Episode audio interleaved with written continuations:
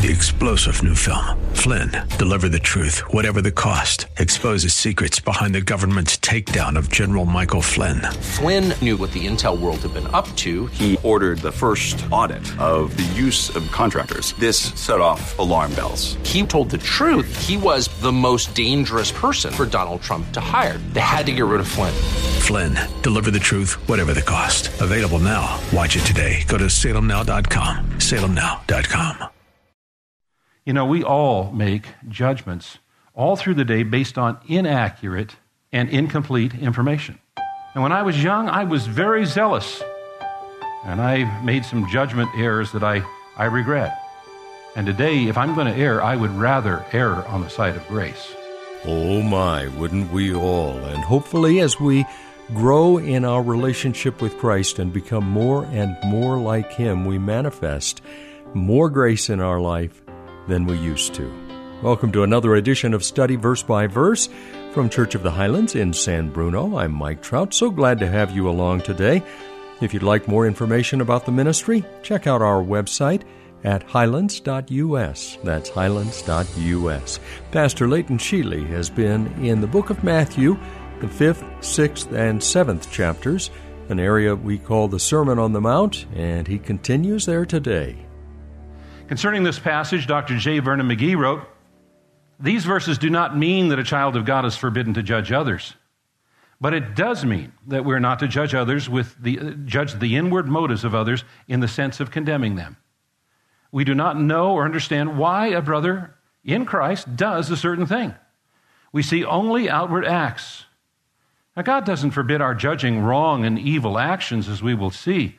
The point is that if you are harsh with your, in your judgments of others, you will be known as the type of person who is severe in his considerations of others. I, I know this type of person, and I'm sure you do also. And perhaps someone has said to you, Don't pay any attention to what he says. He never has a good word to say. You see, he is being judged by the way he judges. The words of Dr. J. Vernon McGee. There's an old saying with friends like this, who needs enemies? With friends like this, who needs enemies? And the point is, is they might call themselves or consider themselves to be a friend, but their behavior causes so much damage, they might as well be enemies. With friends like this, who needs enemies? Well, there are people in the Christian church who are so critical and condemning of others that they do as much damage or more damage than the enemy. With friends like this, who needs enemies? Now, concerning judgmentalism, the Apostle Paul wrote, Why do you pass judgment on your brother? Or why do you despise your brother? For we will all stand before the judgment seat of God. For it is written, As I live, says the Lord, every knee shall bow to me, and every tongue shall confess to God. So then each of us will give an account of himself to God. Now, perhaps the inspiration for Paul's writing came from this portion of the Sermon on the Mount.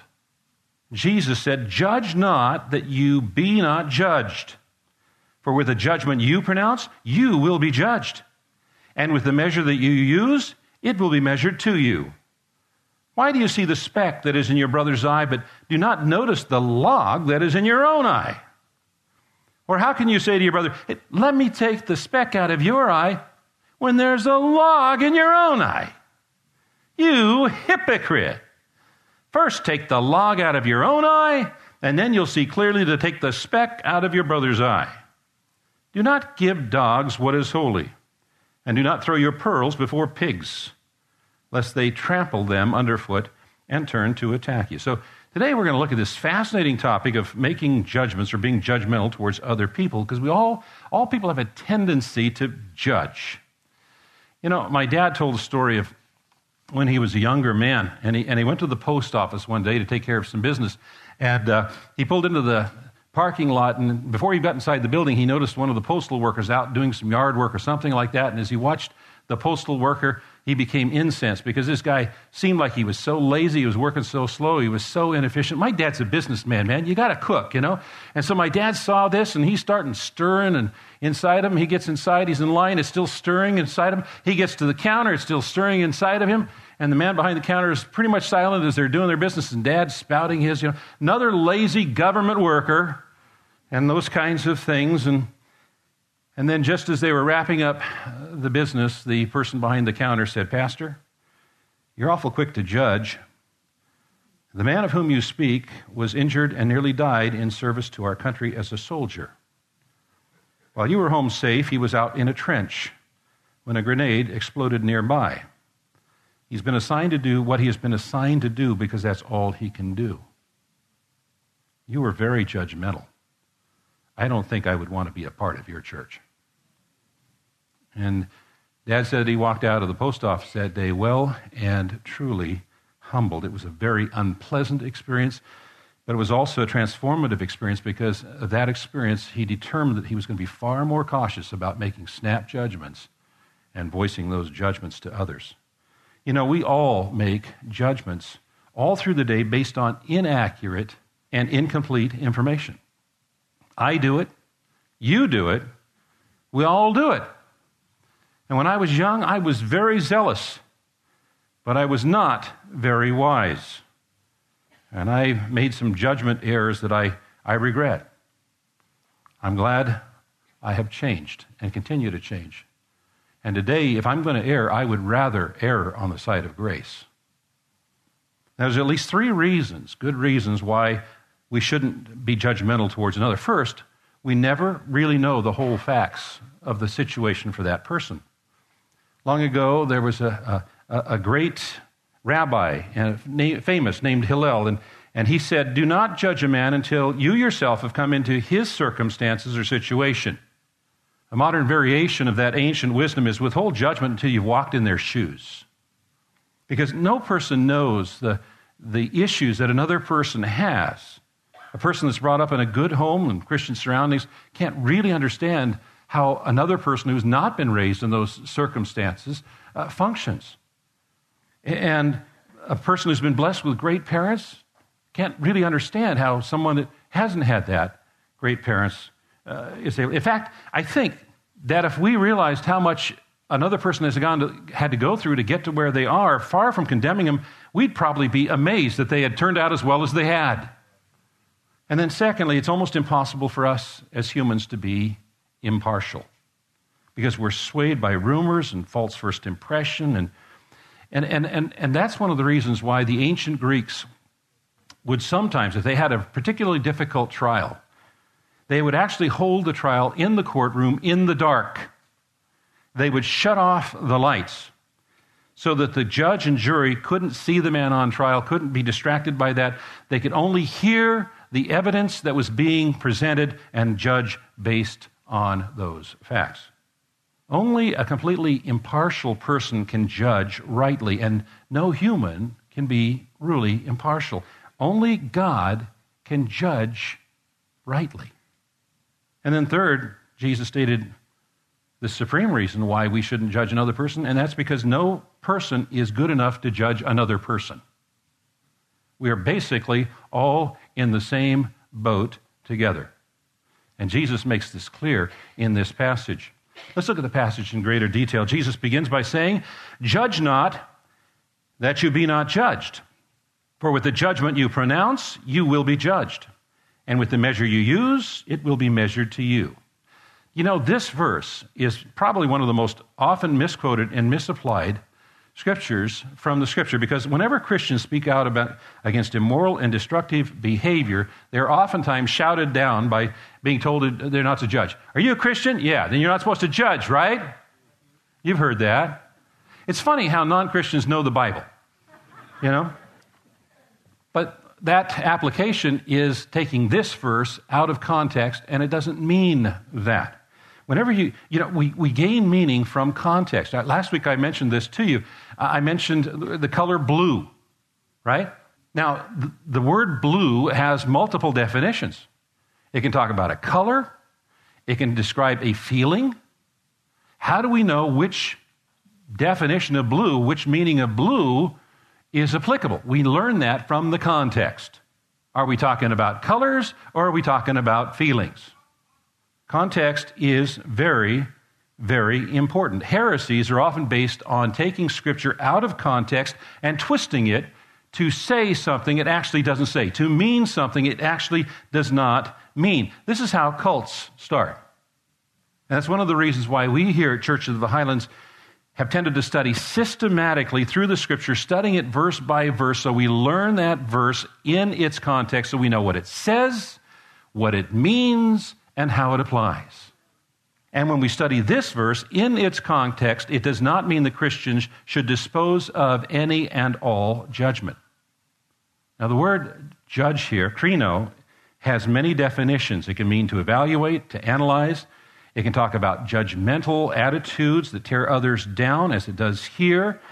It can, it can talk about judgments in a court of law, which it's not talking about here. We talked about that earlier when we talked about oaths. Uh, it is not, it can talk about critical thinking, but it's not talking about that here because believers need to be discerning in order to fulfill some of the commandments that Jesus gives us in the verses that follow. He tells us that we should identify and expose false teacher. How can we do that if we are not exercising judgment? If we're not exercising discernment? The word judge, krino, here in this context is talking about judgmentalism. Judgmentalism. A critical, condemning, negative prejudgment, judgment on some other person. And so Jesus' command here is for his disciples to not be judgmental. There are always judgmental people around, even in churches. There are people in churches that come to hear the preacher not for the purpose of learning what the preacher has, but to criticize and judge the preacher. And oftentimes they come, they're so filled with harsh prejudice, they don't actually hear what the preacher says. I know of a, an occasion when such a person rejected an entire sermon and the ministry of a very wonderful gifted preacher literally over one word. I listened to him and give his evaluation of the sermon, and he dismissed the value of the sermon and the ministry of the preacher because of one offensive word. I am so glad, and aren't you, that our church is not filled with judgmental people. Now, I don't mind having a few critics around because they remind me of what I don't want to become. Now, having said that, I want to say this I do listen to criticism because I realize that that person may bring something to my attention that I am blind to. You know, if you heard the broadcast at the very beginning, that is a manifestation of what Pastor Leighton Sheely said as we started that he is growing in his wisdom and understanding more and more what it means to be like Christ, and of course, listening to others and knowing that Christ works through their lives to impact our lives is a part of that maturity. Thank you for joining us on this uh, Tuesday as we continue our look at the Sermon on the Mount uh, through the eyes of Pastor Leighton Sheely. And if you've missed any of these broadcasts, any of these messages, you'll find them all on the website highlands.us. That's highlands.us. Have a blessed rest of your day and join us tomorrow if you can as we turn to a new message but continue in the Sermon on the Mount and study verse by verse.